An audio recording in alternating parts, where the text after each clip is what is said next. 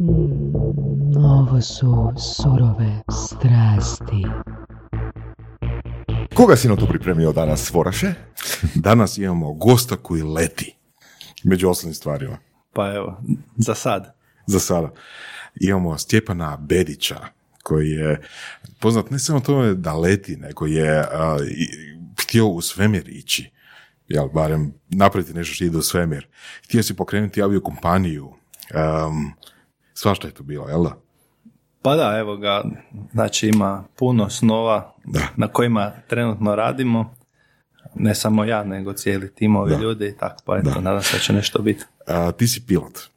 I imam jednu pričicu, malo prije kad smo prije snimanja nešto spominjali.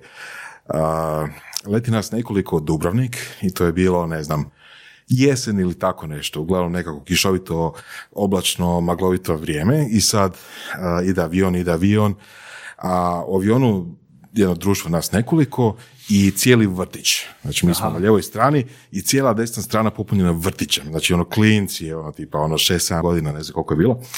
I približavamo se Dubrovniku i kužim a, prvi put prođe, zaokruži, ne može sletit. Drugi put prođe, zaokruži, ne može sletit. Pa turbulencija, pa nešto kojiš. I, ovaj, I tako on vrti, vrti oko Dubrovnika i sad turbulencija sve veća i veća. I, ovaj, i očito se pilot odvažio, jel, konačno mora sletiti, valjda gorivo i sve skupa i ono sad ide i kako se približava baš aerodromu, turbulencija opet sve veća i veća. U jednom trenutku, jel, pilot se oglasi i počne pričat. I a, onako kako ga ja razumijem, pošto sam bio jel, kroz sve te turbulencije i jel, vidio sam koliko mu je teško zapravo jel, sletit, ono što sam ja čuo da on kaže je ono, uh, this is your chaplain speaking. A turbulencija ono du, du, du, du, du. A djeca je drago, djeca vrište ono vi, sve ono, this is your chaplain speaking. da, tako da ono, to je anegdota sa pilotima. Da, vidiš. Ovaj, inače nije takva drama zato što se planira uvijek alternativni aerodrom. Tako da se troši, troši se goriva onoliko koliko se može da bi se moglo otići do alternativnog aerodroma još tamo pola sata čekati, sletit. Ali ovaj, da, Dubrovnik je baš za buru zeznut jer je aerodrom parala uz obalu pošto su brda, a bura puše sa kopna na more i onda je to po 90 stupnjeva još je onako na refule kako bi rekli tako da zna biti zna Zabavno. biti trike, da. Da. A, jesu piloti flegma ili su piloti živčenjaci? Da. Ne, ovaj, karaktera ima svakakvih, sad naravno ima nekih karaktera koji su bolji da budu piloti, neki koji su gori. Isto recimo velika razlika između vojnih i civilnih pilota. Jer recimo kod vojnih pilota se više gleda karakteristika ako neko vojnom pilotu kaže da baci bombu na školu, on, on će baciti bombu na školu, zato jer je neko drugi donio tu odluku i ta odluka mora biti po- poštivana. Možda su teroristi u školi, ko zna. Dok kod pilota se baš traži suprotno da se stalno preispituje i, i one iznad sebe i sve. Znači zato smo dvojica u putničkom avionu jer ka, kopilot preispituje kapetana, kapetan kopilota, kapetan kon- i kopilot kontrolu Ko, psiho, leta. ko psihoterapija, ono. ono, Pa da, u biti je, to se zove crew resource management gdje, gdje je više članova posade zajedno nisu samo zbroj, nego su puno više. I onda postoje tehnike, to se uči i svake godine imamo baš? Ponovno Kako to školovanje izgleda? iz toga. Crew resource management. Da. Pa znači imate od, od teorije kako izgleda komunikacija. Znači imate neko ko šalje informaciju, neki mediji, neko ko prima informacije. Pa tu imate nekakve igrice di se recimo, ne znam, deset ljudi stane u red i sad kažete prvom šapnete na uho A, nešto da, i da, onda da, da. čisto da ljudi telefon, vide? Da, ovo, ovo što si rekao sa Chaplin, na primjer.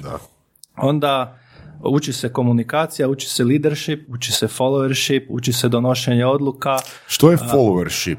Da. Followership je uh, jedna karakteristika koju mora imati svi članovi posade da znaju u trenutku kad se donijela odluka da svi idu u istom smjeru, ne da svako vuče na svoju stranu. Znači, uh, pravilan, evo recimo da ću vam to na primjeru bez veze, otkaz motora nakon poljetanja. Znači mi smo poletili, imali smo otkaz motora, odletili smo, odradili smo sve checkliste, izolirali motor i sad recimo moramo donijeti odluku da li ćemo se vratiti nazad na ovaj aerodrom u Dubrovnik, recimo di puše bura na granici, ali puše bura, ili ćemo nastaviti na, do Splita sa jednim motorom. I sad treba donijeti tu odluku, prije recimo 30-40 godina ili dan danas u nekakvim zemljama koje su tako autokratske će kapetan donijeti. Idemo u Split i gotovo i svi slušaju. Dok recimo danas na zapadu vi- vidjelo se da jako puno nesreća se desilo baš zato jer su svi slijepo slušali kapetana i kopilot je znao da kapetan ih recimo konkretno vodi u brdo, a mu se nije usudio reći. Mhm. Ovaj, e sad drugi ekstrem je da se ne zna ko je kapetan u avionu, mora se znati. I sad kapetan je taj koji vodi, ko, recimo nekakav moderator, ajmo reći, koji vodi inpute sa različitih strana, nekad je input samo od kopilota, nekad je input i od stewardesa i od kontrole leta i tak dalje. Jer recimo dobar input bi bio da li aerodrom u Splitu, da li je tam vrijeme ok još uvijek ili nije i tak dalje. E onda kad se donese odluka, e sad svi moraju slušati i donijeti to, a ne da kopilot kapetanu, mi već smo već krenuli za Split, a on, joj pa mogli bi imba- ipak za Dubrovnik, pa evo u Dubrovniku se smanjila bura, pa ko ti je rekao da slušaš buru za Dubrovnik, donijeli smo odluku da idemo u Split, sad se fokusiraj na Split, jer te trebam da sletimo u Split na jednom Ok. motoru. Tako da to je, to je recimo primjer. Followership. Da. Da. I ovaj, tu sad, Mislim, na kraju krajeva kapetan bi trebao biti zadnji, ne? pa je, da. Da. Samo je često kopiloti dok ne postanu kapetani znaju imati poteškoće sa autokratskim kapetanima, s kapetanima kojima se možda ne da, koji možda donose tak, tak odluke. I to je onda oni misle, e super kad ću ja biti kapetan, sve moje muke su riješene, a onda kad postaneš kapetan, ako imaš takvog kopilota na desnoj strani, isto imaš takve probleme. Ako imaš kopilota koji ne odradi svoj dio posla, koji ne dođe na vrijeme na posao, koji dođe nepripremljen, koji ne zna procedure, koji ne zna pravila, zakone, koji nije asertivan da i on nešto predloži, onda i ti imaš isto, isto problem, samo što je olakotna okolnost što je tvoja zadnja, pa ono, Da. barem odlučuje što će se desiti. Jesu zbog toga kapetani onako umišljeni? O, Pa da, ne samo radi toga, ali... A ne, to jednostavno, evo ja sam recimo s 27 godina postao kapetan na MD-80, to je avion dugačak 45 metara i tak. I znalo mi se desiti da je cijela posada starija od mene, i sve stewardese i kopilot. Da. I ovaj, i jednostavno to je bilo prije 12 godina. I nakon 12 godina takvog rada, di ti svaki dan donosiš odluke, di svaki dan se tebe pita, ti polako počneš misliti da si stvarno najpametniji na svijetu. Zato jer je tvoja zadnja i puno kopilota će reći yes captain i to nije samo pitanje da li, da li koliko ćeš uzeti goriva. Pitanje je, može biti neka neispravnost na avionu, po knjigama možeš ići sa određenim neis- neispravnostima, ali zadnja je kapetanova. I sad tvoja je da li ćeš ići, da li nećeš ići, da li ćeš ići na alternaciju, da li ćeš odgoditi let, otkazati let, da li ćeš primiti nekog putnika koji je pijan ili nećeš. Znači sve te stvari, do, do toga da recimo nekome pozli u letu i ti sad moraš donijeti odluku da li ćeš sletiti ili ćeš nastaviti let. Jer ako nastaviš let, uh, može se desiti da čovjek umre. A kad bi ja sletio radi svakog kojem je pozlo, pa ja bi svaki drugi let sletao negdje. Kužite, ne mreš niti to. Jer ljudima bude zlo, uh, padne im šećer, malo su pod stresom, ovo ono, i onda ti sad koristiš taj crew resource management, gdje stewardesa ti biti donosi sve informacije koje, koje ti trebaju, da li neko putuje s tim putnikom, da li postoji doktor na ono, da li je a, da li neko zna da taj čovjek ima nekakvo stanje, ima problem sa srcem, s ovim, s onim dijabetičar i tak dalje. Znači ona tebi do- donosi sve te inpute pa onda zajedno vidite, donesete odluku da li, da li ćete sletiti ili nećete. Ali na kraju kapetan je taj koji donio Je, odluku. jesi, jesi kad imao iskustvo ti osobno da ste, da ste sletili zbog uh, putnika kojem je pozlilo? Uh, ne, ali sam imao, imao sam, imao sam putnika kojima je pozlilo, ali smo nastavili let čisto zato jer je aerodrom destinacije bio skoro jednako dalek, kao da smo negdje se dole odmah spustili i ovaj, i zvali smo hitnu i tak. Bilo je slučajeva s ljudima koji su radili nered, koji su pušali E, da, to, takve to. nekakve stvari. A, pa, a napad panike, na primjer? Je li bilo takvih slučajeva? Uh, ima, da. A? Ka- kakva je procedura u tom? tu, tu stewardese u, u liječu, jer mi imamo ona neprobojna vrata na većini aviona, ovih većih, a, i onda oni to hendlaju, oni su školovani za Školovani to. su, da, da, da, da. Tako da u biti posao stewardesa, kad gledaš dijele piće i to, ali uf, njihov posao je baš težak. Ja, moja sestra je htjela biti stewardesa, ja sam joj sve moguće sređivo i govorio da ne bude, jer to je stvarno zahtjevan i težak posao, jer imaš neku budalu koja ima 150 kila tjerate da njegov frižider uguraš gore u head track jer nije htio čekirat, što nije tvoj posao, imaš nekoga kom je loše, imaš dijete koje je samo, imaš invalida koji ne može hodati, na kojeg moraš misliti ako će biti evakuacija, avion će se zapaliti, ova stewardesa će ga izna, iznašat van ili će si ona već u glavi pripremi i vidi neke putnike koji sjede blizu u slučaju opasnosti, aha, njega ću žica da mi pomogne s ovim, a ni, a ni ne zna čovjek da si ona tebe već zam- zamislila da ćeš joj pomoći ako se neke desi. I tak, tako da to, to je njihov dio posla. Ja ne mogu izaći iz kabine i, i s tim se baviti. Na, na nama je da letimo avion jer imamo i ostale putnike. Ove. Da. Kad smo već kod toga, jesi imao kad neko prisul na sljetanje? A, ne, nisam. Imao sam par nekakvih tehničkih kvarova, onak, ali ništa, ništa, ništa. tako, Ništa, ono, ovaj. my Chaplin, Chaplin, my O- Chaplin. otkaz motora na, na avionu čak i nije emergency. Znači postoje dvije vrste tih nekakvih urgentnih stanja. Jedno je urgency, drugo je emergency. I em, emergency je kad oni kažu mayday, mayday i to, a ovo je pen, pen, urgency. I, i otkaz motora se ne računa u većini firmi ko, ko mayday, a, zato jer avion na jednom motoru može nastaviti poljetanje, nadvisiti sve prepreke, vratiti se nazad i, i tak dalje. Tako da recimo ove posade koje žure povratak na jednom motoru, to smo nažalost vidjeli sad na zadnjem onom sljetanju od onog aeroflota, avion dolazi s previše energije, nepripremljen i tak dalje i sva, svašta se može desiti. Sad ne znam konkretno slučaj tog leta možda je bilo još nešto, ali pravilan, pravilan pristup je da se poleti, napravi se check lista, izolira se taj sustav, avion se pripremi za sljetanje, za povratak, javi se kabini, one pripreme putnike ako treba, izbrifira se, posluša se vrijeme kako je i onda se lijepo u miru od- odleti i sleti nazad. Imate danas avione koji su certificirani da lete po 5-6 sati samo na jednom motoru. Tako da to nije. Naj, najopasnija stvar je požar u kabini. Tu se recimo odmah vraća nazad. A ove Zbog dima, stvari- vjerojatno, ali... pa zato jer se taj požar toliko brzo proširi da, da, da nakon jedno 10-15 minuta je gotova stvar. Ali to su iznimno rijetki slučajevi i za to se isto i školujemo da ugasimo. Ja sad pričam o požaru kojeg niko ne gasi, razumijete? Da, da, da. A te nekakve stvari, ako se zapali laptop ili nešto, mi na to idemo, na, na, na školovanje i, i, i vježbamo u pravim uvjetima i tako dalje.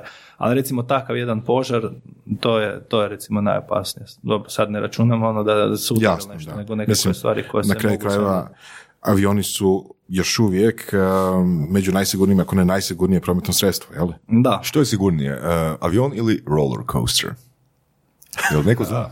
A? Dobro pitanje. A? Dobro pitanje. ne znam statistiku stvarno, ali mislim da nije niti, da ne možete ni uspoređivati jer toliko desetaka tisuća letova preko Hrvatske, mislim da 300 tisuća letova godišnje pređe.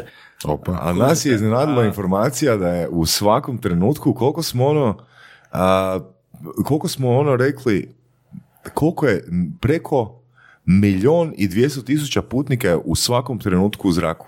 Jel tako? Moguće, čak da. možda i veća brojka. Mislim da deset- čak možda bila malo veća. Možda i da. de- deset puta veća, ali ono brojka je nevjerojatna. Da. da. Da. Da. Svi ti ljudi u zraku i ono, sve, ta, sve to željezo koje leti zrakom, Da. jel?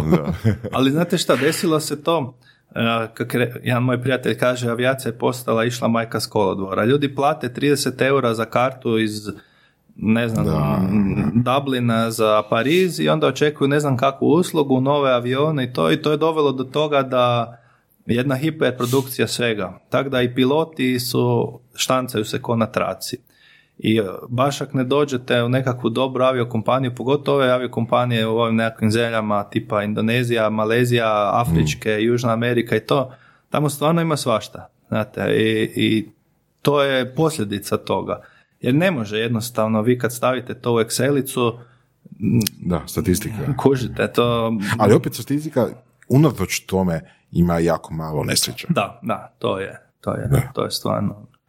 I tu puno, danas se sve manje daje pažnje na samo letačko iskustvo pilota, nego na taj nekakav, to se zove airmanship, to je skup svih nekakvih saznanja što se dešava, znanja, iskustva, svega. E, Bez veze, recimo, može vam se desiti da za slijetanje trebate vidljivost, ne znam, 200 metara, a možete poletiti na 125 metara vidljivosti. I sad vi poletite na 125 metara otkaže vam motor i ne možete se vratiti nazad. E, sad pravi dobar pilot će to sa- shvatiti prije poljetanja i reći će kolegi, le, u slučaju otkaza motora ne možemo se vratiti nazad u Zagreb, nego idemo u Ljubljanu. Za Ljubljanu smo provjerili kakvo je vrijeme, provjerili smo da je aerodrom otvoren, da su tam vatrogasci, da nije rupa iskopana na sred piste, znači sve te stvari. Jel se slažeš, slažem se, dobro. I onda poletiš, kad ti otkaže motor, aha, dogovorili smo se da idemo u Ljubljanu i ti sad samo ideš po planu. Da. Nema stresa. Znači ti okviri se dogovaraju prije, Da. prije leta. Da, a? e sad, a imaš i posade koje to ne dogovore. I onda poleti, otkaže se motor, a idemo nazad u Zagreb i onda joj, gle, ne vremo nazad, u, ajmo u Ljubljanu, a je li otvorena Ljubljana, a kako je vrijeme u Ljubljani? I onda kreće panika, jer ta, sat, ra- sat Da, da. ide, ti si u zraku, trošiš gorivo, trošiš vrijeme i sve, a ne znaš kud ćeš ići, i samo si si na to... I sad, dobar pilot, znači u, to, u takvoj jednoj situaciji, znači dobar pilot, da li on sad precizno ili neprecizno nešto odletio, da mu je pobjegla visina ili brzina za par fita ili par čorova, nije toliko bitna. I, i toliko, znači daje se pažnja autom, automatizaciji, autopilotima i svemu tome. Ali opet s druge strane, to je sad otišlo u ekstrem gdje se stvarno ništa ne očekuje više od pilota, razumijete, di, di, di- di ljudi lete po 100 sati mjesečno, a nemaju tri poljetanja i sljetanja u 90 dana, što je zakonski minimum, nego moraju ići na simulator da napravi tri poljetanja i sljetanja. A 100 sati lete, zato jer leti na autopilotu cijelo vrijeme, kužite još ovi long range, poleti, ode u bank, spava, pogleda tri firma na laptopu. Da. Nekima se to piše To stvarno bude tako. Pa da, jer e, imate više posada, kužite, koje se izmjenjuju. Neki, neki si pišu to u nekim firmama ko nalet, neki ne. I, ovaj, I onda on je strašno iskusan, ima 8000 sati, u tih 8000 sati više je napravio ovaj koji baca padobrance na lučkom, više je napravio slijetanja. Kužite? Da, da. I onda se desi neki kvar da, da stvarno treba konkretno odletiti taj avion i ljudi nemaju taj skill više. Da, autopilot ne radi, da. da, to je, to je ko, ko, ne znam, skill, ko košarka, ko da vi sad deset godina ne idete na teren i, i niste, vi- nekad ste vi super gađali Da. trice, a sad više Ali ne. doma na kompjuteru igramo košarku, ne? E, e, ili imaš automat koji ti sam ubacuje trice i trener ti kaže na svakoj utakmici Good koristi job, taj job. automat, Da. onda jedan dan taj automat ne radi, a ti više ne znaš zabiti tricu. To je, evo, tako. Da.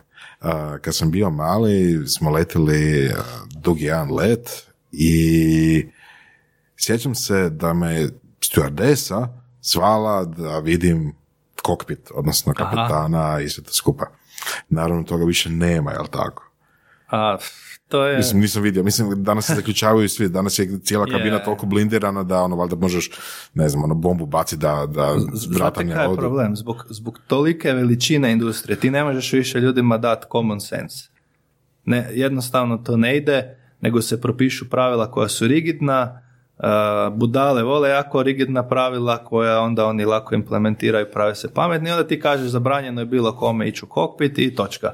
Razumijete? A sad kad bi ti rekao, gle, kapetan može odlučiti, ako je neko malo dijete pa pusti ga da pogleda, ha, onda će biti pitanje je li malo dijete neko ko ima 17 godina ili 15 ili koliko kila, kol- koliko centimetara, kužite i počet će svađa oko toga, onda firmama najlakše reći ne može i doviđenja jer će se neki putnik žaliti da je neko išao u kokpit, nije išao u kokpit, šta ti znaš čije je to malo dijete, možda je od nekakvog terorista pa on koristi to dijete da uđe u kokpit, što se i djeca i koriste za te stvari, nažalost Da. a, u drugim, drugim sferama, tako da to je teško. teško. Ja sam inače i security manager već dugi niz godina u firmama, čak sam bio i auditor za ministarstvo prometa, znači radio sam inspekcije, bio sam predviđen za to, da gledam kako druge aviokompanije, aerodromi to drže, te, te, te sigurnosne standarde.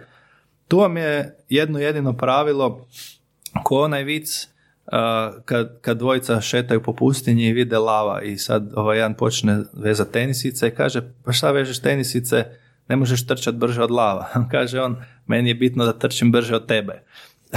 Kužite, to je u security. Znači, ako se neko odluči da baš konkretno vaš avion napadne, on će ga napasti. Da. I badava vi zaključavate vrata i ne puštate djecu da gledaju kokpit, ako je neko odlučio, odlučuje. Vama ne da vodu, ko gleda čistačici sredstva za čišćenje koje je ona ulila u zahod i takve stvari.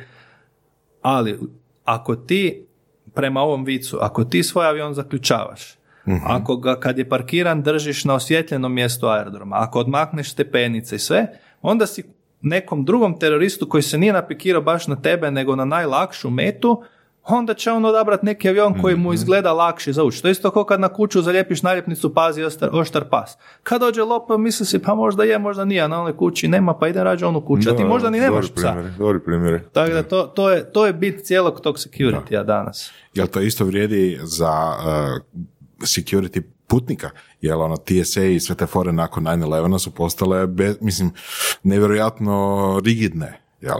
Da, i onda, i onda ti ljudi koji to provode u dijelo, em ne znaju pravila, imaju tečaj od dva tjedna i sad si oni zamišljaju da su ne znam šta ponašaju se ko, ko gestapo i to, Ima je, preko, to je prestrašno. da, ima preko nekoliko YouTube videa gdje ljudi koji su inače ono, akreditirani researcheri za security bez problema unose u kabine šta god hoće. Jel, ono, ja. Ja sam, ja sam jednom nož sa sobom slučajno ponio sam više puta. i, i, ovaj, i to mi je jedna draga uspomena bila i nisam ga htio, onaj švicarski, ali veliki bio.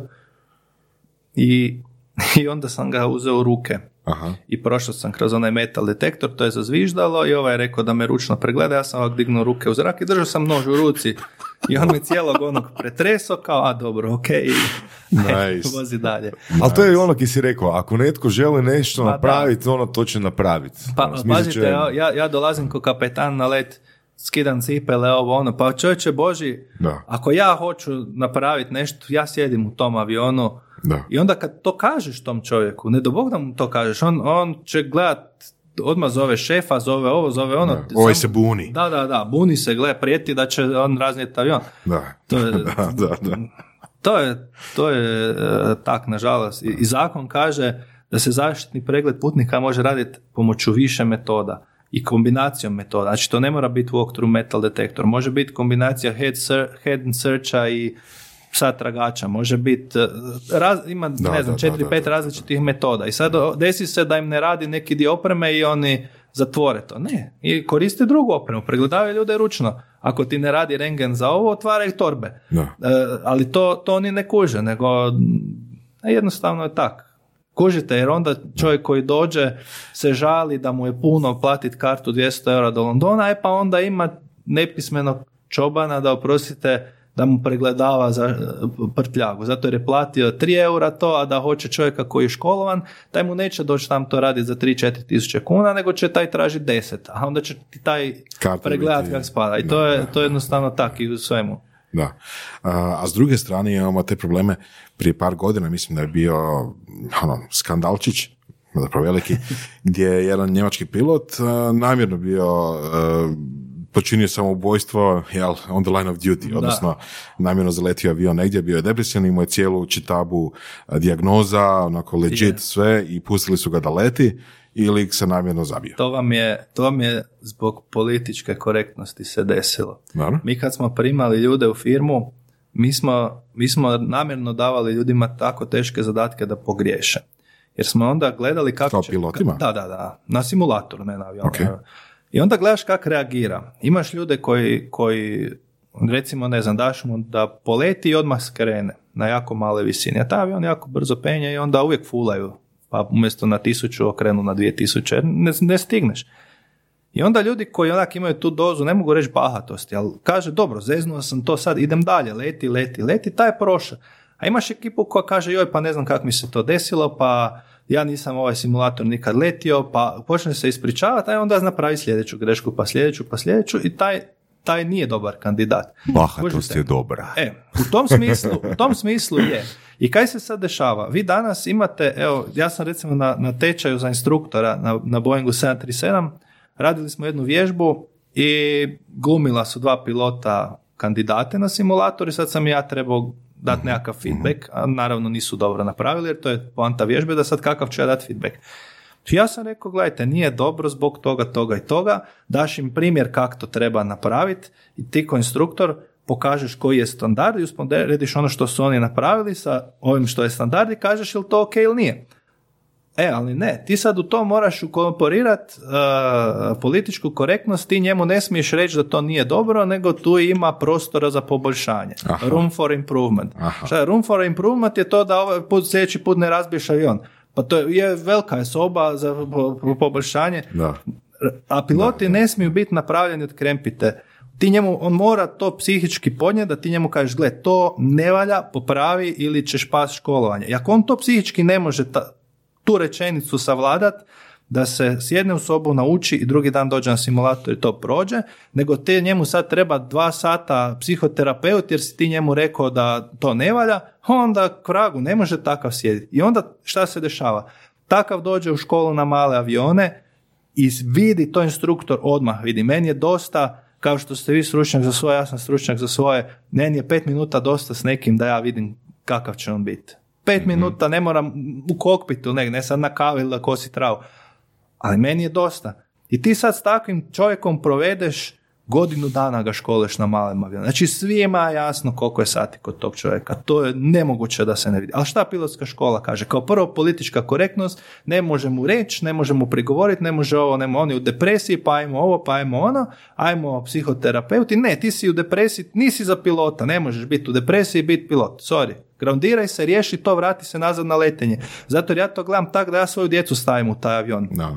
Razumijete? A ljudi su dvolični i onda nekakvi stručnjaci za psihologiju kažu ne smijemo se tako ponašati prema ljudima. Stavi svoje dijete u avion pa da vidimo s takvim čovjekom. O, odjednom se kriteriji malo mijenjaju. I onda ako su baš moja djeca u avionu, onda baš i ne bi takvog primio. Da, da, da. I onda šta? On plati 100.000 eura školu, školu, škola ga neće rušiti ako on odradi ove tehničke zadatke kaj treba ispite, meteorologija, motori, sim tam, navigacija, odleti ispitni let kak treba, jer to ne utiče na njegov konkretni ispitni let što- njemu u glavi nešto ne štima Da. i onda ga puste i misle se ma neko će drugi na to riješiti. Onda dođe u aviokompaniju na nekakav assessment, na assessmentu vide da je onak lila, ali ajde pa riješit će to instruktori na školovanju za veliki avion. Onda instruktori na školovanju za veliki avion on prođe 3-4 instruktora, niko ne vidi kontinuitet, svaki od tih instruktora si misle pa dobro, lik je malo čudan, ali ajde riješit će se to na liniji, onda dođe na liniju,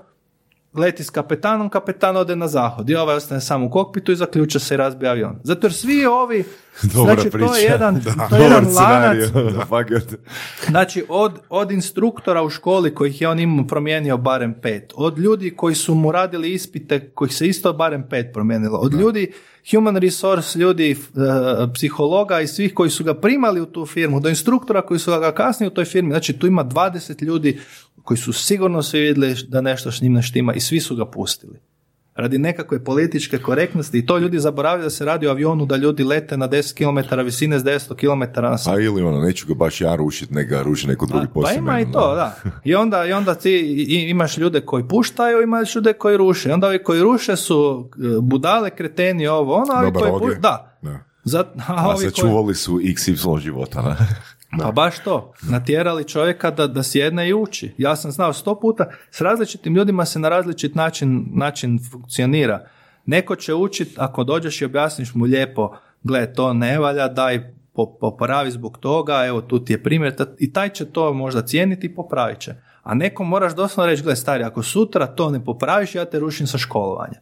I taj će sutra doći fantastičan i do kraja života će biti fantastičan. Obično su naši Balkanci takvi, njih moraš baš ono gazit Iznimno su talentirani, ja moram tako reći, naši ljudi da budu piloti. Znači, to je jedan, jedan čovjek je rekao da su piloti naš najbolji izvozni proizvod. A da? Mislim, je da mi to većinu tih pilota smo Pa zato jer e, odlaze van. Odlaze van. Nekoliko puta tjedno. Često, Ne, ali- let- često ali- lete van. Ne, ali kad pogledate, ti naši piloti stvarno vani imaju vrhunske karijere. Ne može baš svako otići van dobiti posao na na Airbusu 380, u Emirates Airlinesu i tak dalje. A naši dečki, većina njih ko ode van i, i prođe, znate. I to je... I, i stvarno imamo, imamo uh, te stvari koje su ok, ali ti moraš naše ljude, nažalost, moraš ih gaziti, jer on će doći nepripremljen, on će doći zakasiti na posao 10 minuta i ti ako mu lijepo kažeš, on će sto puta zakasniti. Ako mu kažeš, gle, sutra nemoj doći na, re- na, na posao na vrijeme, ne moraš više ne dolaziti uopće na posao. Onda će doći na vrijeme. I to je jednostavno tak. Dobro, Znači, i takve stvari se uče u biti u, to, u tim komunikacijskim radionicama, radionicama da, uličima, da, da, da, da. Znači imaš različite, to ima jedna vježba koja pokazuje te različite karakteristike recimo kapetana sa različitim životinjama. Znači imaš recimo kornjaču koja nema nekakve, nije asertivna, a nema niti nekakve velike ideje kako nešto napraviti. Imaš Shark koji je i asertivan i ima svoje ideje, pa imaš nekakve kombinacije, neki su asertivni, a nemaju neke ideje, neke imaju puno ideja, a nisu asertivni da te ideje provode. I sad kažeš koja je idealna karakteristika za kapetana od tih životinja, koja je idealna?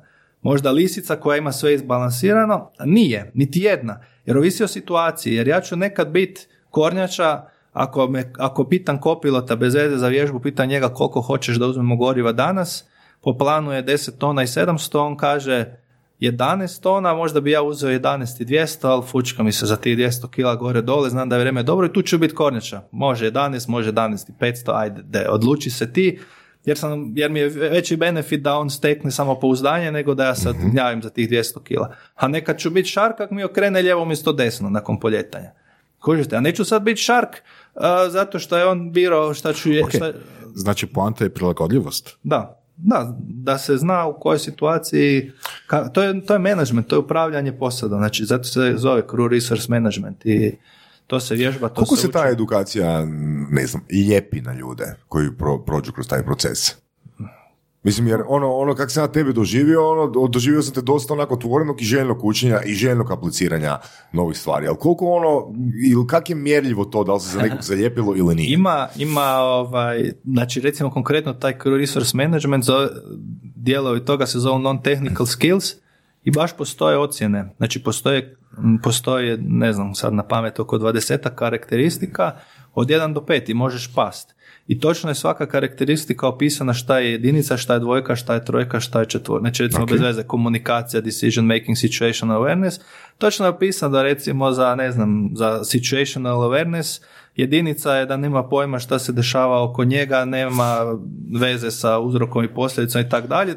I onda gradacija. I sad ti možeš tu, možda će neko dati peticu, neko četvorku, ali recimo mi kad smo se školovali za instruktore, to smo vježbali, mi smo dobili primjer i morali smo ocijeniti posadu i onda smo gledali kako su naši drugi kolege, pa smo gledali kako su instruktori Lufthansa ocijenili isti taj slučaj, kako su kolege iz Air France, kako su kolege iz Alitalije i onda ti sad vidiš, nećeš ti dati nekom jedinicu koja je petica, možda ćeš dati trojku, neko će dati četvorku za istu stvar, ali to je, Dobro, to je sasvim ok. Da. Ali ovaj, po- postoji. A sad kod ljudi, kužite, problem je tome kad se to stalno ponavlja. Recimo, taj resource management kroz tri godine se sve teme ponove. I sad imate posadu koja je nova, koja je to sve super. A imaš kapetana koji leti već 30 godina i on sad već po ne znam koji put sluša jedno te isto. Taj kaj je naučio je naučio. Kužite, njemu možete dati primjer nekog incidenta ili neke nesreće di se neko zeznuo, jer niko, rijetko ko se namjerno ubije. Ti do, te, do tog trenutka dok se nisi zeznuo, misliš da sve super funkcionira. Da. I ovaj, neko, dobro, ima tu i negliđensa, ima i svega, ali ovaj, znači, više se tu može kroz primjere ljudima pokazivati šta se desilo na tom avionu i tako dalje. Inače, kod tih nekakvih stvari koje su recimo loše kad se desi neki incident ili nesreća, postoji, postoji procedura kako se radi istraga. Prvo se gleda da li je greška sustava ili greška pojedinca. Jer a, obično je greška sustava. Znači čak i ovo recimo, Zanimljivo. čak ovo što je pilot ovaj razbio, ovo, ovo što Ok. smo pričali. Sustav Ok, je taj da, koji ga je istina, primio. istina, da. Imate sad ovaj problem sa Maxom, Boeing 737, što su se dva razbila. Da. Ali sustav je pustio te pilote u te avione koji ne znaju odraditi tu grešku, a sustav u Boeingu je pustio da takav avion leti. Da. Ne možete reći, e to je ovaj inženjer u Boeingu, Peter Jones, a ovdje je ovaj kapetan. Kapetan realno nije znao odletiti to kak treba, Da. ali njega je neko odškolovao i stavio tamo takvoga. Isto tako i ovo. Znači, gleda se, znači uvijek iza, uvijek recimo liječimo bolest, a ne simptome. Znači, ko da imate menadžment u firmi i sad, recimo vaša web stranica je loša. Vi ako idete popravljati web stranicu, ništa niste napravili. Web stranica je loša jer nemate management koji treba vidjeti koji su vam procesi u firmi. I vama recimo nek je tu sad proces proizvodnja podcasta, podprocesi su marketing, ne znam, tehnika, ovo ono i marketing je sigurno tu i negdje web stranica i da zaposlite nekog na marketing ko valja, taj će web stranicu imati ko nekakav zadatak, imat će budžet, imat će roko, imat će ciljeve, mjerljive ciljeve nekakve i sve to. I sad ako vi riješite management, web stranica će se sama od sebe popraviti. Ako popravite samo web stranicu, a management ne valja, sutra će vam se neka nova web Super stranica desiti. Da. Tako da vam je isto pravilna istraga nesreća kod, kod e, ili nezgoda vodi k tome. E sad tu se često uvuče politika gdje neka nacionalna aviokompanija ne želi da se njih optuži da je sistem loš ili neki proizvođač aviona ili neke zrakoplovne vlasti pa se onda optuži pilota ili ovo ili ono, ali recimo znači većina slučajeva, u većini slučajeva je greška sustava. Ako je do pojedinca, onda postoji prekršaj i greška, što nije ista stvar. Prekršaj je nešto što si namjerno napravio, a greška je nešto što si slučajno napravio. I, i opet to što si slučajno napravio može biti Kako to možete definirati? Što pa je jednostavno pitaš nekoga jesi znao da si napravio uh, prekršaj. Kožiš, recimo sad vi se tu parkirate dolje i pauk vam odnese auto. I sad te pita vozač pauka, pa dobro si znao da se tu ne smiješ parkirati. Kažeš nisam. Ako stvarno iskreno nisam, onda, onda nisi, znači jel, nije te ne- ili te neko nije školovao da se ne smiješ tu parkirati ili nema znaka ili nešto, a ako kažeš jesam, znači to si namjerno napravio. Sad opet, ako si namjerno napravio, postoje gradacije. Da li, si, da li je to gross negligence, znači veliki nemar, di te baš briga, di ćeš ostaviti auto, da li si to napravio jer se svi tam parkiraju, da li si to napravio jer misliš da si pametniji od svih ostalih pa ćeš se parkirati tam. I sad, s obzirom na to, ili će te firma ono, najurit, ili će te školovati, ili će ti nešto drugo raditi. Tako da to je baš ono, gleda se po strukturi. Tako da nije kad se desi nekakav incident, e, vode se prstom, to je prava istraga, baš vodi do toga do, do, do- da, se, da se vidi Znači ovaj, vodi do sustava najčešće. najčešće do sustava. Ako vodi do pojedinca, onda opet velim, nije sve Dobro, pa u kojoj onda varijanti je moguće da vodi do pojedinca? Koji će na- Pa ima- pa jer tom, tim procesom i ono zapravo sve spada na sustav. Jer pojedinac je dio sustava. Da, e sad, ali imaš pojedinca, imaš ti sustav gdje je sve recimo u, razumnom, u razumnoj mjeri napravljeno da taj sustav funkcionira. Znači ti si školovao recimo čovjeka, ti si ga testirao, različiti egzamineri su ga testirali. On je prošao sve što zakon predviđa. I on se sjedne u avion i poleti sa 500 kila goriva manje nego što je minimum. Kužite? To je očigledno na njemu, na pojedincu. Zato jer si, si- imaš cijeli sustav koji mu govori i koliko goriva mora imati i školovao si ga za to i sve i onda u jednom trenutku on Dobro. mora preuzeti odgovornost za svoje akcije. Jasno. Ne možeš sad reći, "E, ja sam sad totalna... Da, osim ako ne kažemo, eto, nisu nismo- dobro školovali, pa opet je Da, ali, ali znači, lopticu, jel? da, ali znači ako, im, ako, ako se to dešava da, da, da, da su drugi ljudi školovani, da imaš to definirano, da imaš te testove, da su ispitivači ovlašteni od ministarstva to sve iškolovali, to i i vidljivo je da on to jako dobro zna šta je trebao napraviti, a svejedno je napravio manje jer mu se nije dalo čekati da natanka, to je očigledno njegova greška. Da. Jer je trebalo cisternu čekati još sat vremena, on bi fullo slot, zbog toga bi kasnio, a ima doma večeras ide na utakmicu. To nije greška sustava, kužite, ne možeš ti sad u sustavu Dobro, da, dobro, da tak neke dobro, super primjer si dao. Super primjer si dao. Da li onda ima smisla ili da li je uopće potrebno izbjegavati jeftinije aviokompanije? Jeftinije ne, zato jer se cijena drugčije formira. Znači, to često ljudi govore kak je Croatia Airlines tak skupa, a Ryanair je jeftin. Zato jer je Ryanair kupio 500 aviona. Ili ne znam točno koliko, trenutno mislim da ih ima preko 400, neke su već prodale, neke uzimaju. Ok. Ali Ryanair je kupio avione za 47 milijuna koji koštaju 80 novi. On ih je kupio za 47, letio 7 godina i prodao za 52. Aha, Razumijete? Croatia Airlines koja je kupila šest Airbusova si to ne može priuštiti. Sa strane koje je kupovao, kak su donosili odluku da će se kupiti Airbus i tak dalje, sve te stvari, ali ne možeš. Ti ne možeš, ti ne možeš servisirati, tebi servis jednog motora košta 2, 2,5 milijuna eura. Pa nije isto da li imaš 12 motora za servirati ili tisuću. da. Razumijete? I ti ne možeš sad e, neko ko, ja, ja to velim kak, mali, kak se mali Ivica razumije u menadžment i zrakoplovstvo, kaže "A nisu ti dobro servisirali motor, odi u inspekciju u servis, pa tamo lupi im penale, reci da nećeš više dolaziti. Pa ti si sretan da te oni uopće hoće primiti. Oni imaju mušteriju od tisuću motora, ti dođeš sa svojih 12, Da. on radi tebe ima samo za frkanciju jer mora imati. Mora imati čovjeka delegiranog za tebe, mora imati nekakav ormar s papirima od tvojeg motora i to, to njemu za frkancije, on za ove ima već uhodan posao i ti si sretan da te on uopće hoće primiti. I- A ne da ćeš sad još pregovarati za cijenu i za rokove i, i, i za sve. I onda, I onda ti recimo na Ryanairu koji ima ne znam kolike desetaka, možda i stotina miliona putnika, pa samo koliko jedan oglas vredi na web stranici ili takve nekakve stvari. Kužite? Da. I onda, i onda uh, oni lete uh, tri, tri po tisuće sati godišnje po avionu i jednostavno su jeftiniji. Znači, uh, to, je, to je jednostavno ta matematika.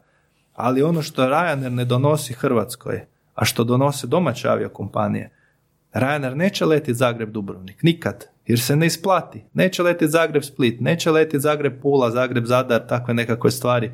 Neće letiti po zimi. I sad, a pošto mi u državi nemamo nikakav cilj, mi uopće nemamo, znači u menadžmentu se gleda goal, cilj, šta mi hoćemo postići za 20 godina. Recimo, želimo im biti država sa najviše prihoda od turizma ili šta god. Imamo pekaru, hoćemo biti najjača pekara na, u Trešnjevci. To nam je cilj. To Onda- da mi imamo plan. ali da. Iz tih ciljeva izlazi plan. Znači imamo objektiv koji su mjerljivi. Znači prodat ćemo 500 peciva više ove godine. Znači nešto što mjerimo. Pa smo prodali 470 ili 530 pa znamo ili idemo po planu ili ne idemo. I onda znači u sve to ide nekakva strategija i sad bi se to trebala javio kompanija u, u, u tu strategiju. Recimo kaj se dešava? Croatia Airlines mora poslovati pozitivno. Ne, nije da ja sad njih branim, ali bez veze. ABC kompanija i po zimi iz Frankfurta za Dubrovnik lete sa 70-80 putnika s avionom od 160 mjesta i to se ne isplati. Ali od tih 70 putnika, 30 su domaći, 40 su stranci. Od tih stranaca svako neko stavi 500 eura u Hrvatskoj, ostaće 20.000 eura kod nas. A Croatia Airlines ostvari 5-6 tisuća eura gubitka na tom letu. I mi sad ovdje ukinemo taj let da spasimo ovih 6 tisuća, a ovdje popušimo 20. Da, da, da. Malo banali, Ok. Pa da, banaliziram. mislim, mislim da smo imali onaj primjer da se željeznice u Americi a, ne isplate. Da, da- da je zapravo imaš određenih dionica gdje je jeftinije ići avionom nego željeznicom. Da. A da su željeznice zapravo u minusu. Da, to je, to je jako puno tih. Ili je- sa konzumovim dućanima, isto mislim da je bio primjer s konzumovim trgovinama, da u određenim, ajmo reći, ruralnim sredinama postoje dućani koji rade s minusom, ali su tamo zbog community-a. Da, Da. da, pa imate i autocestu, recimo Mm. po zimi od Splita pa prema dolje pločama se ta autocesta uopće ne isplati. Mm. Ali, mi, ali to ljudi koji se voze za Split, izađu u Splitu, isto i svoje karte plaćaju taj dio autoceste koji, Da. koji se ne isplati, jer se on isplati na neki drugi način, znači povezana je država i to. I sad za cestu niko ne pita kad se gradi neka cesta u, u, u neku selendru sa 20 kućeraka, koliko, niko ne broji koliko auta će tam proći, nego se zna da ta cesta treba. Onda kad treba staviti liniju avionsku da se leti, onda svi dižu se na zadnje noge, kužite. Sa strane to kako se to posluje i to sve, tom sad ne pričam, ali znači mi nemamo tu strategiju. U Turskoj recimo vi imate po zimi uvijek Kapadokija za 2,5-3 tisuće kuna, hotel sa četiri zvjezdice, sedam dana, uključena avionska karta i sve. Kak? Od, od Turkish Airlines ovi su otišli kod lokalaca, ova ima dućan sa lončarijom, ova ima dućan sa nakitom, s ovim, s onim i svaki taj vlasnik dućana da 1000 eura za taj let. Jer njemu dođe 180 gosti u njegov dućan i svako da za 10 eura kupi neku glupost, on je 1800 eura stavio u džep, a 1000 je uložio. A njemu trošak proizvodnja mu je ništa, ima tri žene, tri sendviča dnevno, karikiram, ali znači to je ta neka ekonomija koju mi nemamo, mi smo sve rascijepkali. Mi, mi, nemamo, mi nemamo tu logiku da, da je turizam jedan lanac, jedan proces gdje je možda neko u tom procesu u gubitku, ali su zato drugi u dobitku. Kužite? Ako ovaj dofura 70 ljudi, on Croatia Airlines je u gubitku, ali čekajte malo, ti 70 ljudi su uzeli nekakve taksije, platili nekakve restorane, platili noćenje u hotelu, platili nekakve izlete. Svi ti ljudi gube zato što se ta linija zatvorila. Ali mi nemamo tu ljude, mislim, s kim ćete vi pričat? Pa mi, mi smo imali ned- prije par godina ministra prometa koji nema vozačku dozvolu. Prije toga ovaj radi u Maraski. Mislim, to, to, to su smiješne stvari. E, Kako ćete vi sad s tim ljudima pričati o tome? Ti si čak imao inicijativu da napraviš aviokompaniju, jel da? Da, da, još uvijek, još uvijek imam. Da. Ovaj, znači, ja stvarno mislim da se u Hrvatskoj može otvoriti aviokompanija, Koja jedna vrsta? Specifična koja Profitabilna? Da, po Dobro. tome specifično. Za razliku, za razliku od svih ostalih aviokompanija. Znači, u čemu što? Postoje, ajmo reći, tri vrste aviokompanija, po mojem. Prva je ova tipa Croatia Airlines, Ryanair i to koji imaju svoje putnike, prodaju karte, pa se tuku međusobno cijena karata, koja je popunjenost aviona i sve te stvari. Druga vrsta su čarteri gdje tebi neko zakupi cijeli avion i ti tebi se živo fučka koliko ima putnika, tebi je neko platio svaki ponedjeljak u cijeloj ljetnoj sezoni da letiš Dubrovnik, Pariz, Dubrovnik i ti to voziš i peglaš i gotovo. A treća vrsta je di ti iznajmljuješ svoj avion drugim aviokompanijama. To je strašno veliko tržište. Mi kad smo radili naš biznis plan, istražili smo Ko mi? te godine, firma moja Best Wings, a, te godine je bilo 165 Airbusova 320 u Europi i oko 150, 156 Boeingova 737 800 koji su bili iznajmljeni drugo, a drugim aviokompanijama. Znači mi tu pričamo oko 300 aviona, prosječno trajanje ugovora 6 mjeseci. Znači vi kad se sjednete u većinu aviokompanija, to nije, vi kad se sjednete u Lufthansa, Zagreb, Frankfurt, velike šanse su da vas leti neki Augsburger ili nešto, ali su Luft- Lufthansa ne boje. Lufthansa, Lufthansa je došla recimo do spoznaje da je njihova najveća vrijednost njihov brand, njihov website, njihova Ok. usluga, a, Aha. A sama usluga im je postala sve više za frkancija, radi sindikata, radi ovoga, radi onoga, i onda oni iznajme nekog drugog da lete za njih. Ovi se pofarbaju njihove boje i lete. I ti nemaš pojma, piše operated by sa strane negdje, ako si uspio primijetiti, ako nisi još bolje. I ovaj, ja mislim da Lufthansa u sljedećih možda pet godina uopće neće imati više niti jedan svoj vlastiti mid-range avion, nego samo long range avion. Zanimljivo. Biće kao samo brand koji ono... Da, I, jer jednostavno tu problem je sa sindikatima, problem je s tim grandfather rightsima i to, nisu, nisu fleksibilni, kompliciraju i tako dalje, a ti zaposliš nekoga i daš mu raspored da leti za tebe svaki dan i tebe se živo fučka šta će ta firma, kako će oni mo- mo- organizirati. mogu sam Da. pokušati pojednostaviti. Znači Lufthansa, e, znači da je brand, ali ti imaš kompaniju a, k- koja je pod brandom Lufthansa, jel tako?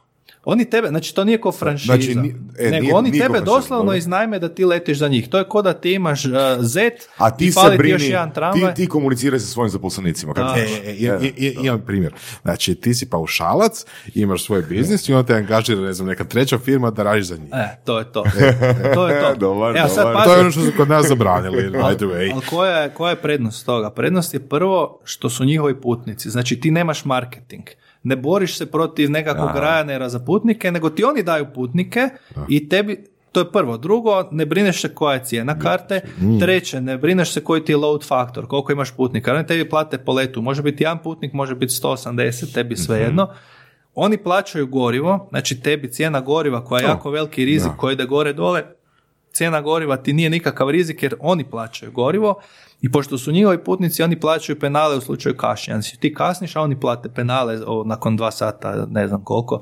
Znači sve najbitnije rizike si prekrižio i možeš doslovno imati u uredu pet ljudi koji će sve to hendlat. A možeš imati A jel, 50 a jel aviona. postoji tu još možda četvrti model, a to je posredništvo. A joj, oni najbolje zarađuju. Oni najbolje zarađuju. To je... Kako, kako? Pa oni dobe svojih 3, 4, 5%. Evo ja sam sad... A ne znam, ne znam na što misliš. Ja sam mislio oni koji su možda najpametniji pa nemaju niti jedno niti drugo, nego imaju samo recepciju, pa Aha. spajaju, spajaju avione sa brendovima. Ima, ima recimo, u po- ima, to se zovu brokeri, znači oni, Ja. oni, oni pomažu naći, znači ja sad recimo kad bi započeo, započeo aviokompaniju, postoje brokeri koji imaju vezu sa aviokompanijama koji imaju potrebe. I onda ti oni mogu pomoći ako ti sam ne možeš naći, oni ti pomognu da nađeš mušteri, onda on uzme par posto od svakog leta koji odletiš. I on doslovno može imati jedan laptop, samo je bitno da ima dobre kontakte. Mi smo recimo Uh, sad trenutno se bavimo sa poslovnom avijacijom, uh, nešto slično, znači letimo ali preko dozvole jedne austrijske, ove godine smo kroz firmu 650 tisuća eura imali prometa uh, poslovne VIP avijacije.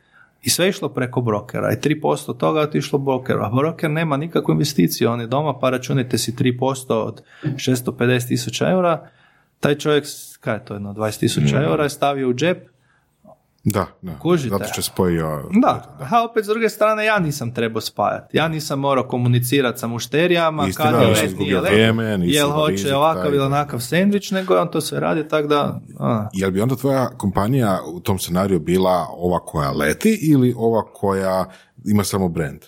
koja leti. Koja leti. Da, da, da. Ne možeš ti kao brand, ne možeš konkurirati jednom jednoj Lufthansa i Star Alliance-u, jednom Ryanairu, jednom Vizeru. Jednostavno to je matematički nemoguće. Sve im je jeftinije od aviona, od simulatora, od uniformi, od WC papira, od znači sve, sve što si možete zamisliti njima je jeftinije. Plus toga je u Hrvatskoj problem što uh, naši piloti se plaćaju neto plaća sa svim mogućim davanjima, recimo plaća kapetana je danas oko 7000 eura. Ti da isplatiš kapetanu u Hrvatskoj Neto? neto, da. Neto. Ti da u Hrvatskoj isplatiš neto kapetanu 7000 eura, to ti košta 16. A vani svi, imate vani nacionalne aviokompanije koje imaju stotine aviona koje nemaju radni odnos, nego pilot otvori svoju firmu i on ima ugovor, njegova firma ima ugovor sa tom firmom i ispostavi račun na 7000 eura. I on si pravda te troškove kako si ih pravda. Vani su vam po 8% porezi na to. I sad kaj se dešava? Mi A možemo... gdje vani, znaš? Evo, Poljska, Dobro. Estonija, Irska, a, evo, Crna Gora, znači ima koliko god hoćete. Da, da. I sad, kaj se dešava? U Irskoj su deseci tisuća firmi otvorenih, gdje svaka firma jedan pilot. Ima svoju firmu, radi za Ryanair, izda račun. U Lotu, Lot je nacionalna poljska aviokompanija, redko koji pilot je zaposlen u Lotu.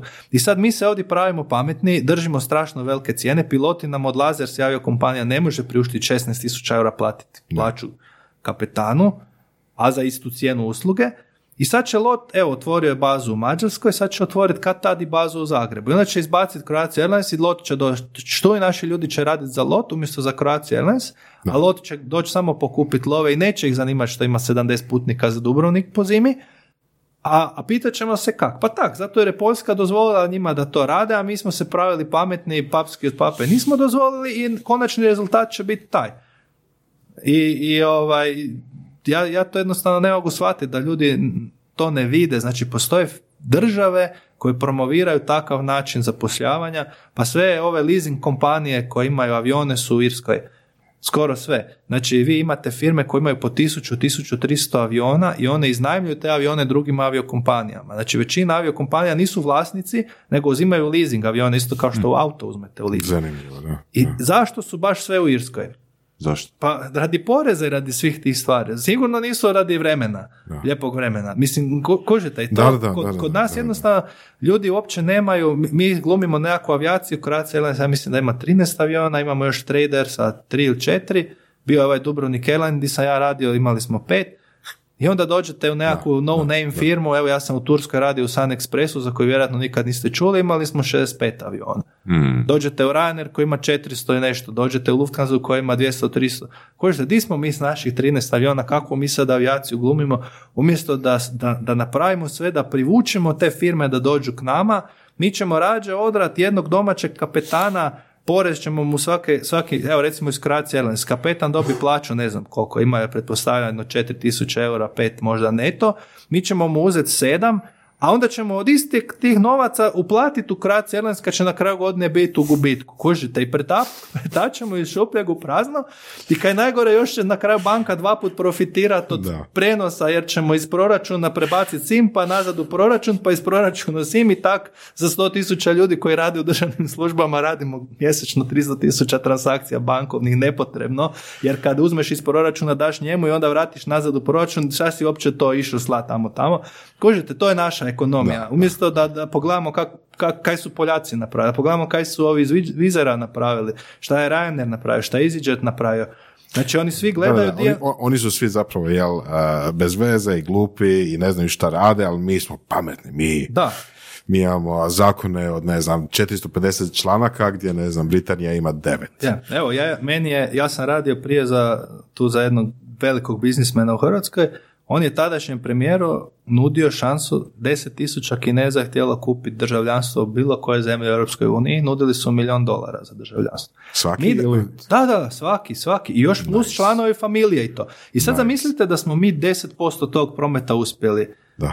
samo u- ubost. Koliko bi to bilo milijardi dolara? Pa mislim da čak i u Americi sa nekim kapitalom od 100 tisuća dolara ti možeš dobiti Na državljanstvo. Malti. Znači to je 10 puta manje zapravo. Znači, znači ja, sam, ja sam donedavno menadžer u jednoj firmi na Malti bio. Air Malta, državna nacionalna kompanija, u njihovom časopisu na tri stranice reklamira prodaju malteškog državljanstva za 800 tisuća eura, plus mora se otvoriti firma, mora se zaposliti određen broj malteških e, državljana na ne znam koliko godina, Da. mora se kupiti real estate u minimalno tolkom iznosu i to je to. Znači sve skupa ispadne oko milijun eura.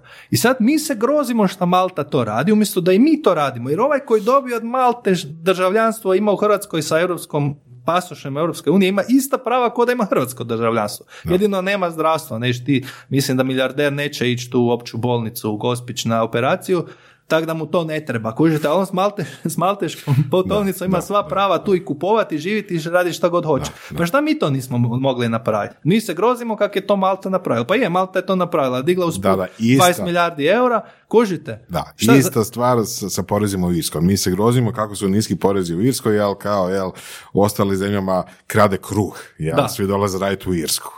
Pa da. Super, bravo. Mogli smo dići 10 milijardi eura u roku od godinu dana samo na prodaju državljanstva kinezima. I šta, Europska komisija bi nam rekla no, no, ali mi smo u vremenu stavili 10 tisuća eura u džep, 10 milijardi eura u džep, Da. pa eto, taman za šest mjeseci hrvatskih autocesta za... Čekaj, a z- što si radio na Jedan Malti? dana za željeznici. Što si radio na Malti točno? E, tam sam u jednoj aviokompaniji e, na nekim menadžerskim pozicijama, ovaj, safety manager, security, compliance i tako. Aha. E, ovaj, E, za ovu aviokompaniju u Hrvatskoj. Da. Kako je to završilo, odnosno kako to traje? Znači, uh, našao sam investitore. Prvo mi je trebao biti investitor jedan čovjek ovdje iz Hrvatske, ali nisam mogao naći godinu dana avion. Nije jednostavno bilo aviona na tržištu uh, i onda je on zapao nekakve financijske probleme i tjedan dana nakon toga dobijem tri ponude za avion, naravno, kako to obično biva. I onda mi se javi jedan gospodin koji je iz Libije, ali ima hrvatsko državljanstvo i sve, da on ima nekakve investitore koji bi htjeli kupiti aviokompaniju, to jest osnovati aviokompaniju. Uh, Libija ima strašno veliki potencijal za letenje, ali sad je tamo kod njih rat. Ali jednog dana će rat prestat. Oni imaju nekoliko tisuća kilometara obale, imaju bolju klimu nego Emirati, imaju više nafte nego Emirati. Znači to je jedna država, plus toga na takvoj lokaciji u Africi, Afrika se trenutno budi i, i, i ima potrebe za aviokompanijama, ali ti nemaš iz svakog grada Afrike potrebu za promet u svaki grad u Europi. Ali kad bi radio križ, recimo na nekom strateškom mjestu gdje je Libija savršena, ti skupiš sve ljude u Libiju na njihovom aerodromu i onda ih po Europi dalje šibaš. Da, jer možda iz Kenije, to je to. Jer neko iz Kenije imaš 20 za Frankfurt, 20 za Pariz, 20 za Sim, pa iz Nairobija, ne znam, te Da. sve. A to je logika. I sad naša ideja je bila započeti aviokompaniju u Hrvatskoj i baviti se ovim biznisom, jer mi smo napravili biznis plan a, i kad smo gledali aviokompanije druge iz Europe koje se bave time, naš biznis plan je pokazivao 850 tisuća eura godišnje profita po avionu, ove druge aviokompanije koje smo gledali su imale 900 tisuća eura profita po avionu zadnjih par godina. Znači to je potvrđen model koji funkcionira, znači, a ja tvrdim da mi možemo još bolje od njih jer znam kako te aviokompanije funkcioniraju i znam po čemu možemo biti bolje. Uh, mi bi postavili takvu jednu aviokompaniju u Europi i onda kad bi se situacija u Libiji za 5, 10, 20 godina smirila, odmah skočimo u Libiju, preuzemo tamo tržište. Mi smo već sad su nam nudili ugovor da budemo operator aerodroma u Tripoliju recimo. Ta, trenutno je tam situacija da su propucali Airbus sa mitraljezom. Ali kužite, ako Da, mi školujemo zajedno sa njima, njihove mehaničare, njihove pilote, njihove stručnjake, sina od ministra prometa stavimo za kopilota, znate kako to ide. Znači, onog trenutka kad se tamo otvori tržište, otvorit će se, mi to preuzimamo, mi tamo možemo napraviti hub sa 200-300 aviona. I oni su bili spremni tu za početak, znači ovo što sam sad rekao za Libiju, to je daleka priča, ali njih je i sama ova priča u Hrvatskoj zanimala i dogovorili smo investiciju od 3,5 milijuna dolara. Oni su došli u Zagreb, imali su tu, dobili su vize, sve je bilo super. Upisali su se u suvlasništvo u firmi i uplatili 180 tisuća dolara nekakve kapare sa obavezom da uplate ostalih 3,5 milijuna dolara kroz mjesec dana. E onda oni nisu to uplatili odmah zato što je tamo počeo ponovo rat, pa su bježali, pa su doživjeli nekakvu nesreću u Alžiru, pa završili u bolnici, pa cijeli Opa. cirkus. I uglavnom u međuvremenu im je stekla viza za Hrvatsku. I onda kad su oni napokon se htjeli opet vratiti u Hrvatsku da ulože ostatak novaca, jer moraju ponovo, moramo na trgovački sud i sve ove zafrkancije iz 19. stoljeća, Da. a, sa pečatima i, i javnim bilježnicima, naši su im odbili vizu. Znači, Bravo. nisu se ljudi mogli vratiti, ljudi lijepo tu uplatili novce, postali suvlasnici firme, ne mogu se vratiti u Hrvatsku. Par puta smo to probali, nije išlo i onda su oni odustali. Onda sam ja novu firmu išao otvoriti zbog toga, jer sad s ovom firmom više ništa ne mogu. I tako onda dolazimo do ovih zabavnih naših birokratskih stvari, di ona firma se zvala Best Aerova, se zove Best Wings, jer se nisam mogu sjetiti Doslovno sam prek telefona javnom bilježniku smišljavao neko ime, a nije ni lako izmisliti ime za aviokompaniju kad počnete razmišljati o tome sve je već ispucano, sve moguće ideje.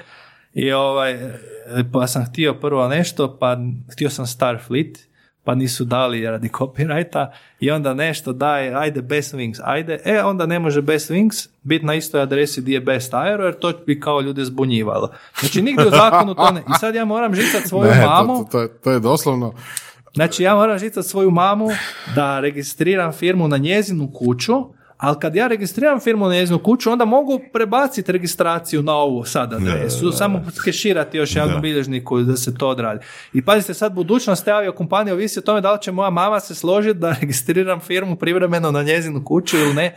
To, to je... to zavisi od koji službenik tumači i prima papir. Znači ima, ima coworking space-ova koji, recimo, u Hub, recimo, ili tako nešto, koji imaju tisuću startupa na istoj adresi, ono. Pa da, i u čem je problem? Da. Ima firma OIB, pa čemu OIB služi ako ne da se razlikuje jedna od druga? Ako je neko toliko glup da, da, Da. pobrka dvije firme, a onda, š- mislim, šta ću mu ja?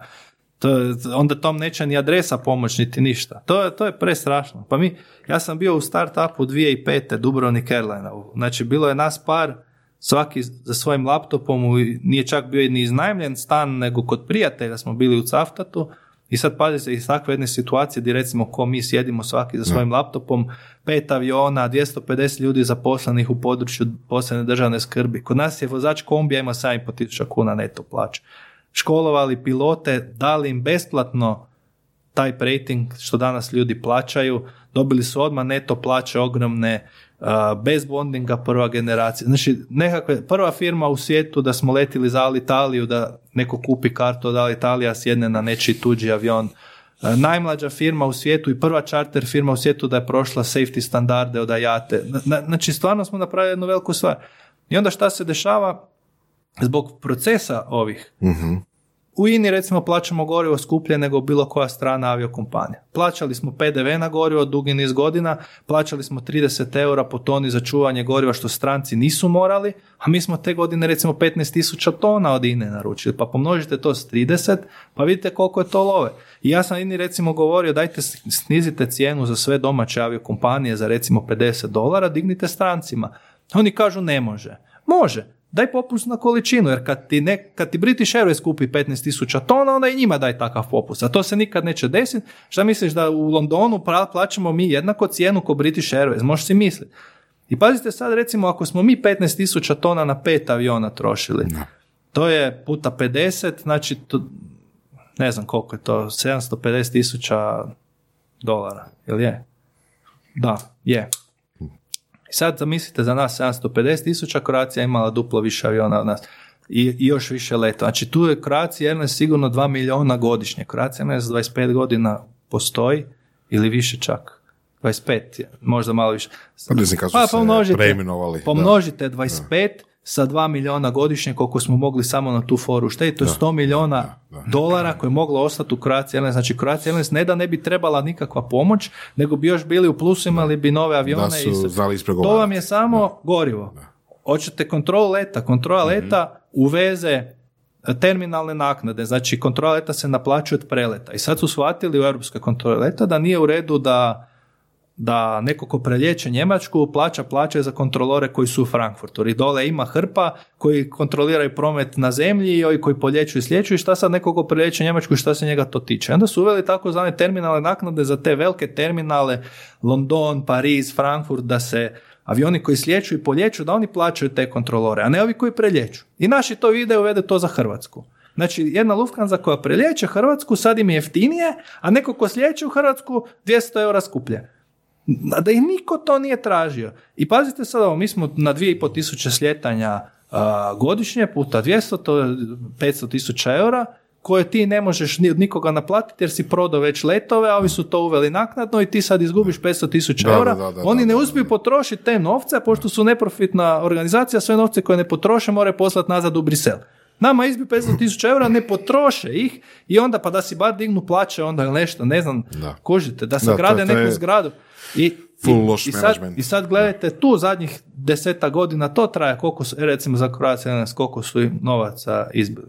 Ili recimo, evo, aerodrom Dubrovnik, zatvori se u ponoć.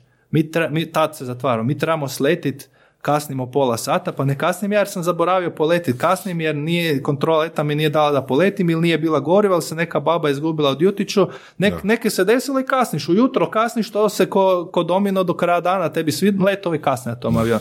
I sad ti Umjesto da sletiš u Dubrovnik, sletiš sa 170 ljudi u Split u osmom mjesecu, pa ajde ih vozi autobusom 4 sata, pa uh, kužite, ali to nije greška aerodroma Dubrovnik. Zato što smo mi, nemamo proces i sve smo iscijepkali. Kontrola leta je otok za sebe, aerodromi su otok za sebe, aviokompanije za sebe i aerodromu su rekli moramo poslovati optimalno.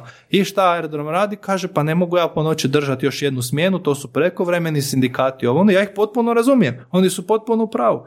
Ali onda bi ministarstvo prometa trebalo ili turizma ili čega već reći, pošto je to u interesu cijele zajednice da to bude otvoreno, mi ćemo subvencionirati aerodrom za 100 tisuća eura godišnje da taj aerodrom ostane otvoren. Kužite, to je, to je problem. Nije problem aerodroma, nije problem aviokompanije ili kontrole leta. Niko nije došao kontrole leta i, i rekao da je to nama problem da to ne naprave. Oni nisu znali, oni su to u najboljoj vjeri napravili. Ali ne, nema ministarstva prometa ili turizma da kad se takva odluka donosi da se svi sjednemo za stol i kažemo čekajte malo, hoćemo to napraviti ili nećemo. Nije greška kontrole leta. Otkud on zna da je to nama aviokompanijama paše ili ne paše? Jer on, on gleda iz svoje logike pa to je jednako za sve, mi smo svima digli cijene i šta sad? Tako da to je da, čak, čak će i e, Stjepanova epizoda ići pod kategoriju turizam, jel? Pa, pa, pa, pazite, pazite ovo, da, znači, pazite šta se desi. Znači, nama su Francuzi bili jedan avion štetili na servisu. Aha. I tristo tisuća eura štete su nam napravili na avionu. Uh, 600 tisuća eura smo platili druge aviokompanije da umjesto nas lete taj mjesec te letove i izgubili smo ugovor za cijelu godinu. I ti si sad na sudu u Francuskoj protiv francuske firme da li je negligence ili gross negligence. Jer ako je negligence moraju platiti samo 500 tisuća, ako je gross negligence plaćaju svu štetu na avionu, mm ali ne plaćaju izgubljen profit i ovo što si ti morao platiti 600 tisuća da drugi lete umjesto tebe.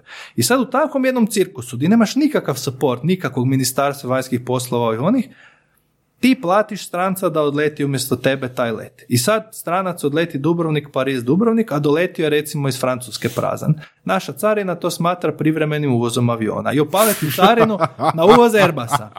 Kužite, i ti sad platiš 300 tisuća eura privre carinu, on to odleti, vrati se nazad, ali tebi carina ne vrati nazad tih 300 tisuća eura, nego prebija s mirovinskim. I sad birokraci... Što? E, ček, ček, ček. I sad Znači oni prebiraju to, prebijaju s mirovinskim i sad njima treba tri mjeseca da oni to prebiju s mirovinskim dok to birokracija odradi i sad ti zbog toga kasniš sa mirovinskim tri mjeseca, u biti, a novci su već kod njih. I zbog toga što kasniš s mirovinskim nemaš potvrdu da si likvidan, zbog toga nemaš radnu dozvolu za strance, zbog toga nemaš validaciju za dozvolu za strane pilote, imaš pet pilota kapetana stranaca koji se sunčaju na plaži na plaći od 7000 eura, a ti ne možeš prodati let jer nemaš pilota.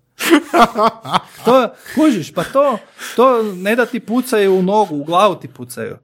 I, i, i ovaj, sad dolaskom Europske unije je malo lakše i zato ja sad i pokušavam tu, tu, tu kompaniju početi jer ti možeš uspjeti unatoč naše, našim da. servis providerima koji su po ministarstvima, ne zahvaljujući njima, nego unatoč njima.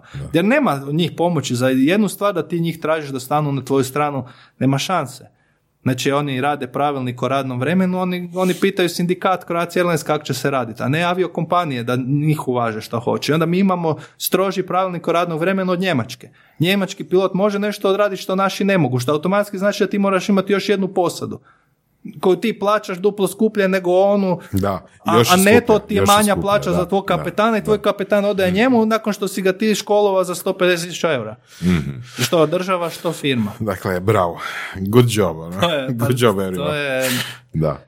Ajmo sad na lakšu temu. SpaceX. Aha. Što je SpaceX? A SpaceX je nešto o čemu nismo planirali razgovarati. A nismo. Pre, SpaceX je firma od Elona Muska, ali tako? Što A, pardon, X-Prize, X-Prize. Aha. sorry, sorry, znam da negdje X u, pitanju. Dobro. Ovaj, da, da. Znači, to je jedna čudna priča. Znači, X-Prize je fundacija koja je... Um, oni rade te razno razne natječaje za promociju tehnologije, ne samo svemirske, nego medicinu i sve. Prva je bila uh, onaj Ansari uh, X Prize koji su trebali lansirati čovjeka u svemir sa privatnom prvom letjelicom i to je onaj Burt Rutan napravio i na kraju on prodao tu firmu Virgin Galacticu da rade za Richarda Bransona u filmu. I sad sljedeći natječaj je bio Google Lunar X Prize gdje je trebalo poslati na mjesec robota i poslati slike i video natrag na zemlju. I ja sam nekakvim čudnim slijedom događaja završio jednom od tih timova koji su između ostalog imali ljude u Hrvatskoj, ali nažalost ti timovi, većina timova koji su se natjecali za, taj, za to natjecanje nisu imali management. Znači oni su entuzijasti koji se bave, zanima ih svemir i to, ali ne znaju postaviti project management, znači koji je proces, koji su supporting procesi. Recimo bez veze, ako imaš pekaru, glavni proces ti je pečenje, proizvodnja kruha, supporting procesi, miješanje brašnja, pečenje, prodaja, ta, ta, ta. I onda tražiš čovjeka za miješanje, za pečenje, za prodaju, za marketing i to je pravi način da gradiš kuću od temelja, ne od krova. A sad recimo da nas troje idemo otvoriti firmu za istraživanje svemira, ti si dobar elektroničar, ti navigator, ti ćeš biti šef elektron. Znači to je kao da gradiš od krova, a ne od temelja. I to, to sam ja njima pokušao Jesu objasniti. temelj procesi? Da. I, onda ti od tih procesa vidiš ko ti treba. I to je jedini način da ti dvoje ljudi ne radi istu stvar, da, ne, da neku stvar ne zaboraviš napraviti, isto ono što sam sa web stranicama onaj primjer govorio. I onda iz toga napraviš project management da vidiš koliko ti treba vremena, koliko ti treba novaca, koliko ti treba ljudi, da li se to uopće isplati, pa iz toga napraviš biznis plan da nekakav business case napraviš, da ne budeš u Da, minusu jasno. na kraju cijele te priče. Ne? I, ovaj, I uglavnom, ja sam to napravio za taj tim, ali to nije baš bilo dobro prihvaćeno u tom timu. Uh, Šta i- pilot se sad opet nešto miješa tu, jel? pa m, oni su više išli tražiti investitore putem ono što je Arthur Clarke govorio o svemirskom istraživanju, inspiracije, ovo ono, ali to ljude koji su u biznisu ne interesira. Njih zanima da vidi da on, da ako Njih je X, nešto drugo. X ono što će uložiti, X plus 1 je ono što dobi van, ili čak više od X plus 1. Znači, uh, i izgubili smo jednog potencijalnog investitora baš zbog toga što su oni tražili da naprave ovo i stavili su screenshot bloga na kojem je bilo sve ovo što sam ja napravio i rekli "E, da ste nam to poslali onda bi mogli razgovarati. I tu sam ja poludio i rekao ja hoću voditi jedan tim. Uh, ali tad je bilo kasno za početi svoj tim i pozvao sam par ljudi iz ovog tima koji su ono, činili mi se ok i rekao ajmo preuzeti neki tim koji postoji jer tad su timo imali obavezu raditi blogove, videomaterijale i to i onda smo našli taj tim Stellar u Americi koji nije objavljivo ništa i skužili smo da su oni pred gašenjem i ajde sad idemo preuzeti. Ali to je bilo 2012. pa nije baš bilo sve dostupno na internetu.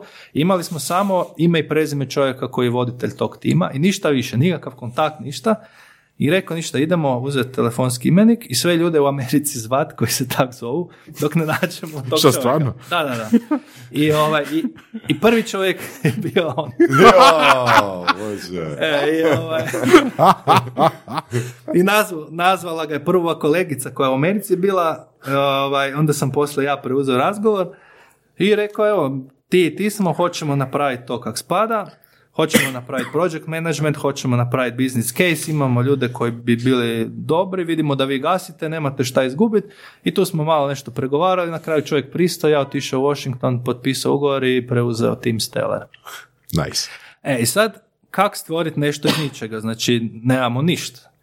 Uh, skužio sam da je u Stellaru bilo par ljudi koji su stvarno bili super, ali nisu bili aktivni jer tim nije bio aktivan, pa su oni... ono, I jedan od njih je radio, dizajnirao elektrosustav na Mars Curiosity roveru, Nice. on je sa sinom radio ona, onu kapsulu iz koje je Felix Baumgartner skočio. A, znači oni su dizajnirali elektrosustave na tome. Znači bilo je stvarno zanimljivih ljudi. Onda sam ja došao na ideju da pozovem inženjere koji su radili za Boeing, za, Mas, za NASA, za Lockheed Martin, koji su u penziji, da se pridruže timu, da ih stavimo na popis. Ti pa, si totalno cool, e. Ti si fuck totalno cool. Znam. to je ona arogancija da pokažem, Jo, jo. da pokažem u ovaj, da, da budem dosljedan, kojiš ne mogu sad reći nisam. Ako govorim su. Dobro, Penzići? E, i ovaj, javilo se ljudi koji su fakat bili zainteresirani, sad pazite, vi recimo u Lockheed Martinu, ovi što je F-16 sad rade, Aha. da dođeš tamo sa MIT-em i s nečim si razina 1, onda si 10 godina nakon toga razina 2, pa sa doktoratom razina 3, pa par godina nakon toga, ja sam imao razinu 6 inženjere. Nice. Znači takve koje si ni NASA nije mogla poželjeti, ljude koji su imali patente, ljudi koji su od Boeinga nagrade dobivali tak, I sad odjedanput, znači imamo ljude, ja rekao, gledajte, ne mogu vas niš platiti, ali ako vas sve stavimo na hrpu, možda dađemo nekakvog investitora.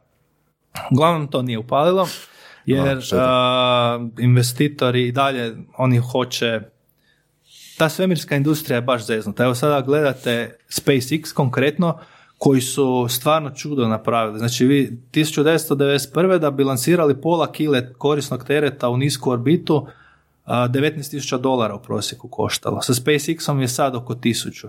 Znači stvarno su unaprijedili, ali njima bacaju kajle pod nogu stalno. Znači od svih velikih firmi u Americi koji se bave iz, e, svemirskom industrijom, SpaceX jedini nije dobio e, ugovor sa vladom. A to su ovo Boeing, Lockheed i te stvari. Da, da, da. I Blue Origin i tako dalje, ima i više. Znači, znači NASA i, i, i ovi koji su sad tamo well established, oni se bore rukama i nogama protiv no- no- novih ljudi. Imate onaj Walt Anderson, čini mi se se zove, koji je iznajmio Mir, svemirsku stanicu od Rusa. Znači prvi, onaj Denis Tito, turist koji je išao, Da. išao je sa njima, sa Space Adventuresom, a, NASA im je godinama a, bacala kajle. Čak je ovaj čovjek na kraju završio u zatvoru radi poreza. On tvrdi da nije nikakav napravio prekršaj, ali tak su ih na kraju Da, zatvorili, da, da su ga da, da, da, da. na kraju blokirali radi poreza da ne može ići. I to je, uh, ja sam jako tu bio razočaran jer sam vidio kako stvari funkcioniraju. Mi smo se probali prijaviti na par grantova od NASA, jer je firma bila registrirana u Americi i vi da se možete prijaviti na grant od NASA, vi morate već imati iskustvo u radu s, s NASA-om.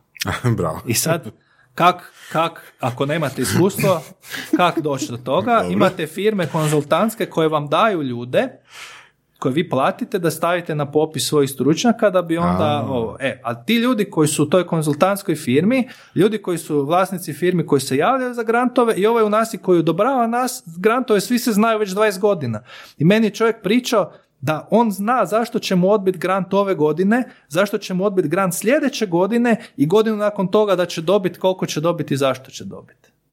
Pazite, to je, to, to je strava i onda se pitate, iz takvog jednog sustava dođe jedan uh, Elon Musk sa Spaceom X koji spušta rakete nazad iz svemira, za 20 puta spusti cijenu lansiranja i takve Da, nekakve da, stvari. da, da. Znači on je opasnost za puno stvari. Meni se čudi da, ja se čudim da Mhm. nisu i na dram, drastičnije načine ga pokušali maknuti. I ovaj, tak da mi u toj svemirskoj industriji, to, ja sam to kasnije shvatio, ali ja sam bio naivan i mislio sad ćemo mi to super stručnjaci, ovo ono, i mi ćemo dobiti novce, ali jednostavno nismo dobili. Jeste napravili koje letove? Nešto smo napravili, znači mi smo kroz neke druge načine financiranja, sponzorstva i razvijanje nekakvih sustava i to iskupili nekakve novce.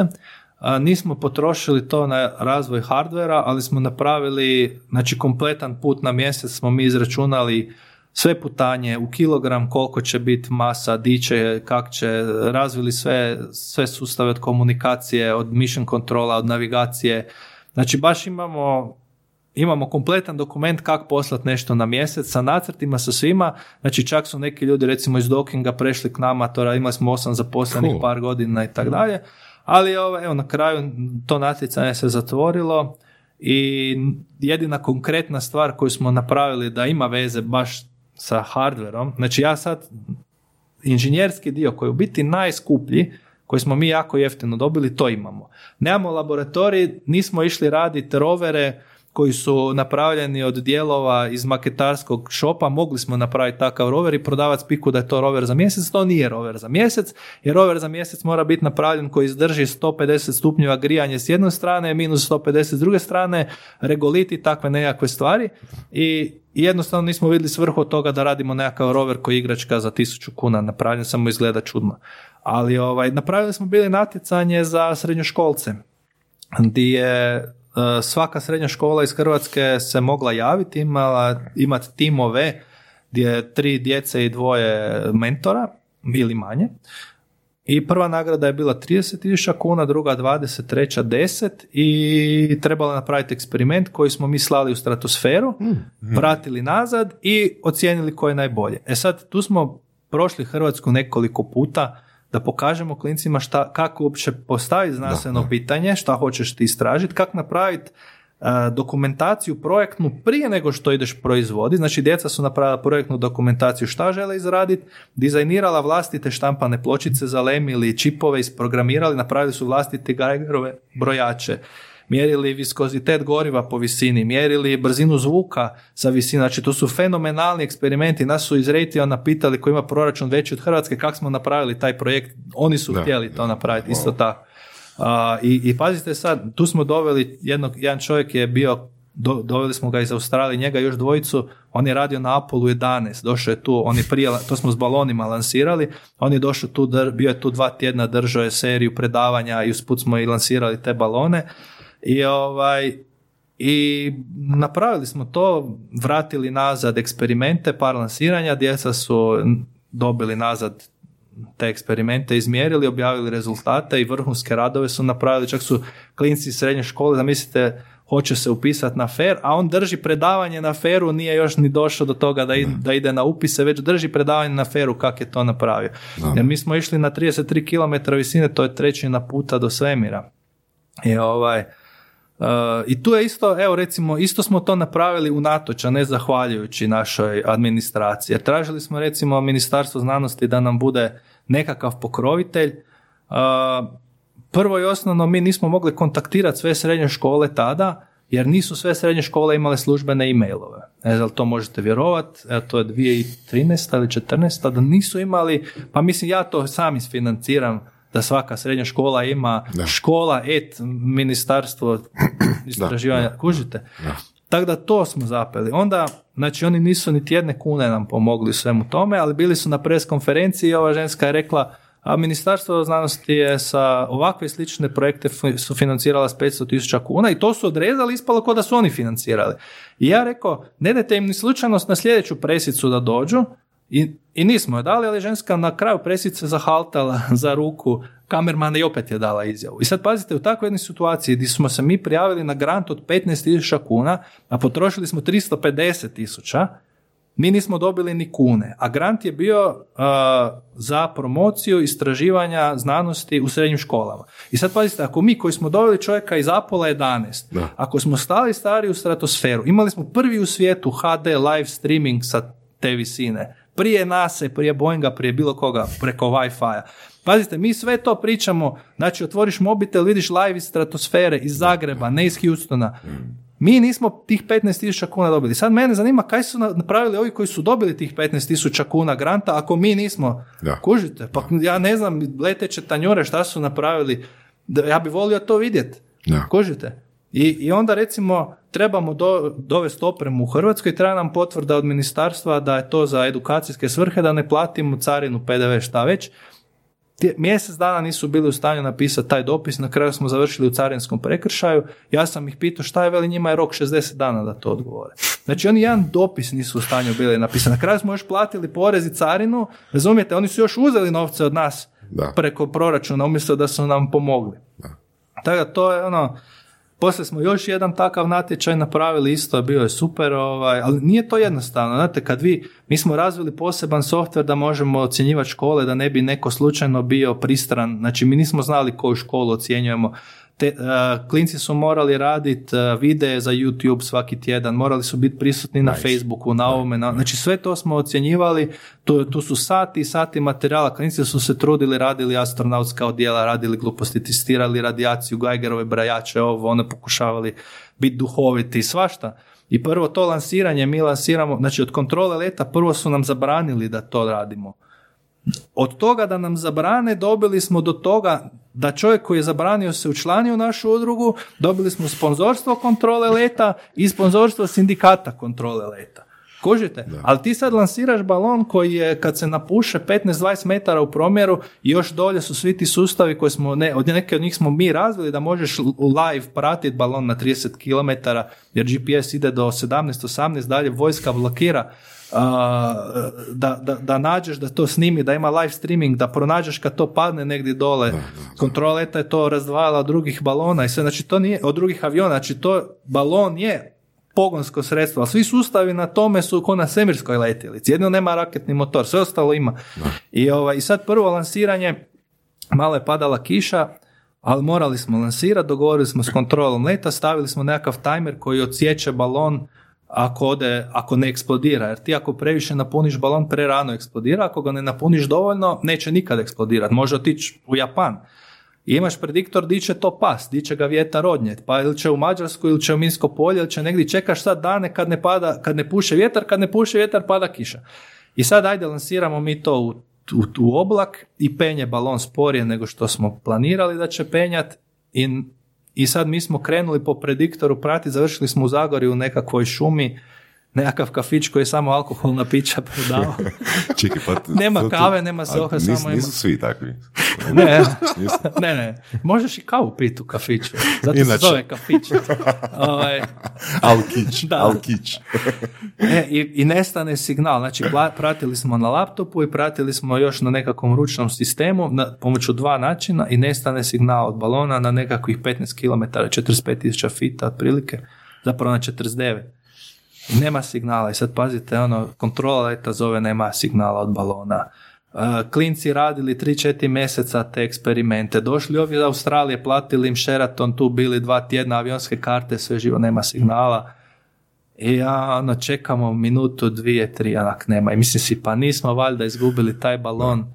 I onda tih par minuta je bilo meni ko, ko tjedan dana.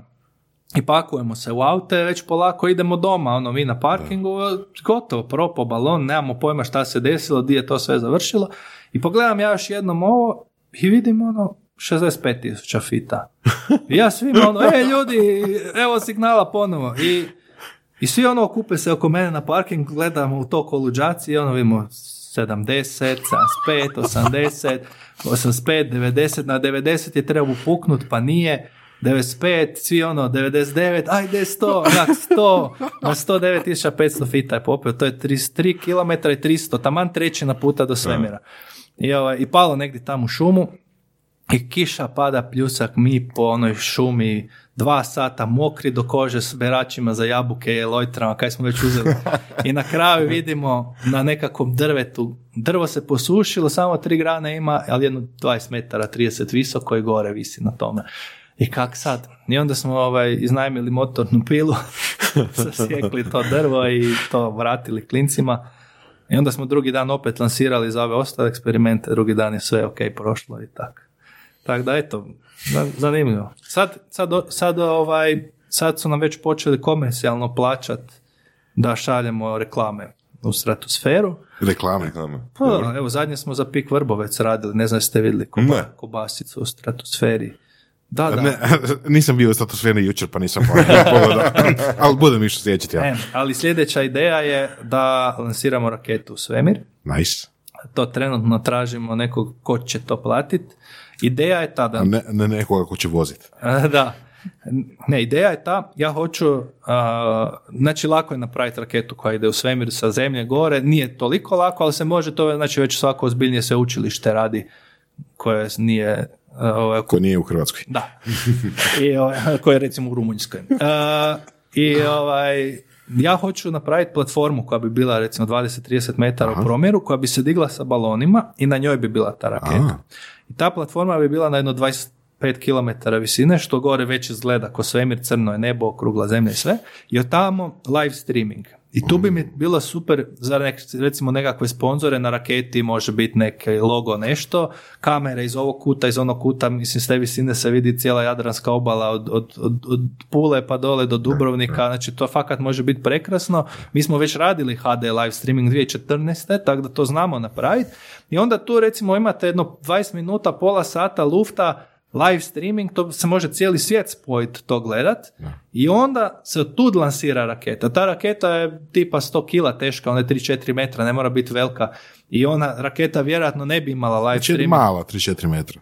Pa da, mislim, u odnosu na ove rakete, Apollo, a, ove Apollo 11 misija Saturn 5, to su rakete koje su više od tornja katedrale u Zagrebu. Tako da ovo je mala u odnosu na to. Znači, to je ta nekakva ideja. Hoćemo staviti kameru i snimiti to na toj raketi, ali kad padne dole skinuti kameru i video. I ovaj, i live streaming s rakete možda prvih 10-15 sekundi samo da se vidi kako ta platforma od 20 metara nestaje u pogledu i pozadini je ono Zemlja. zemlja. Znači nije flat earth. Nije definitivno. Koliko godina ti imaš? 39. Bravo. Mislim, Eto, to Bome, Boras, nisam se fakat, trudio. ono, ja ti svake godine imam godinu više, nije, ono, ne moraš mi čestitati. Samo ne, ne, nemoj se na svako pitanje bahatiti, Stjepan. Čekaj, nismo se tak da. Svaka čast na gostu, Boras, ono, baš, Je, je, totalno, totalno. I gost se slaže, evo, svi se Pa da, slažemo. Pa ne, bi, ne A prošle je ono procedure kroz one uh, crew, kak se zove? Crew, Crew resource crew management. research management, tako da mora Crew, biti. crew research, reso- resource, Resource zvuči kao nešto što se u konzervama prodaje. Da, pa nije daleko ili po toga. buradima, onako ima. E, Treba mi, ne znam, ono, e, 300 kila resursa koji se zove crew. Ha, bolje crew nego Chaplin u avionu, da. Boje, da, definitivno bolje nego Chaplin u avionu. Tako da, eto, po, pokušava. Bilo mi je zanimljivo, ovi Australci koji su bili tu, vodili smo ih uz put na Plitvice, amo tamo i vidjeli su ih hrpu ovih nekakvih povijesnih spomenika, pa ko je kralj Tomislav, ko je Ban Jelačić, ko je ovaj, ko je onaj, i u katedrali smo bili i ovaj, isto neka priča iz povijesti i veli meni ovaj jedan čovjek uh, pa stalno veli u zadnjih tisuću godina vas neko pokušava porobit, zarobit, promijeniti jezik, pobit. Kaže on, it's amazing you're still here. I, ovaj, I to je stvarno to. Znači, neko se tisuću godina brinuo za to da mi budemo tu. I sad je na nama da se mi brinemo da i dalje budemo. Jer neće, neće ovi političari to. Moramo mi sa našim firmama, s našim projektima i, i tako boriti se dalje. Bome, da. Jer, ovaj, jer nažalost naš mentalitet je kmetski, znači mi, za, za- zamislite političare ko neko ko je servis provider, znači ko vama pruža uslugu, a vi ga plaćate. Pa vi da imate dadilju doma. I sada ta dadilja recimo četiri godine radi kod vas, mali je skoro pao s balkona, nije ga hranila, nije došla na posao, došla je pijana na posao. I, i vi to plaćate iz svog novčanika, da, a vi da, nakon da, četiri godine ćete reći čekaj malo, znaš kaj, neću više tebe zvat, nego nekog drugog, ali mi, mi ćemo reći, nećemo, možda ćemo tebe, a možda ćemo onu dadulju prije toga gdje je isto mali, nije skoro pao s balkona, nego je stvarno pao s balkona, jer, jer kužite, pa daj nekog Da, bilo da, kog drugog, jer ti plaćaš tu dadulju svojih novčanika, reći ćeš, pa nećeš ti mene za moje novce zezat, uzet ću nekog drugog. A mi ne shvaćamo da isto tako mi političari isto iz svojih novčanika plaćamo. Samo onda ljudi ne, ili neće izaći na izbore ili nešto. Pa onda, ja mislim da je to druga stvar. Al- Da je to problem što, ovaj, da, plaćamo mi iz svog novčanika, ali nek oni malo daju malo, ja, nek, da, da, to je isto. nek Da. daju malo i nama. da. Mislim da je to veći problem. Da. Pa je. A, hvala Stjepane. Stjepane, Bravo. bravo. A, I, i pa. pitanje, evo za kraj, jesu a, svi piloti tako visoki ili? Da.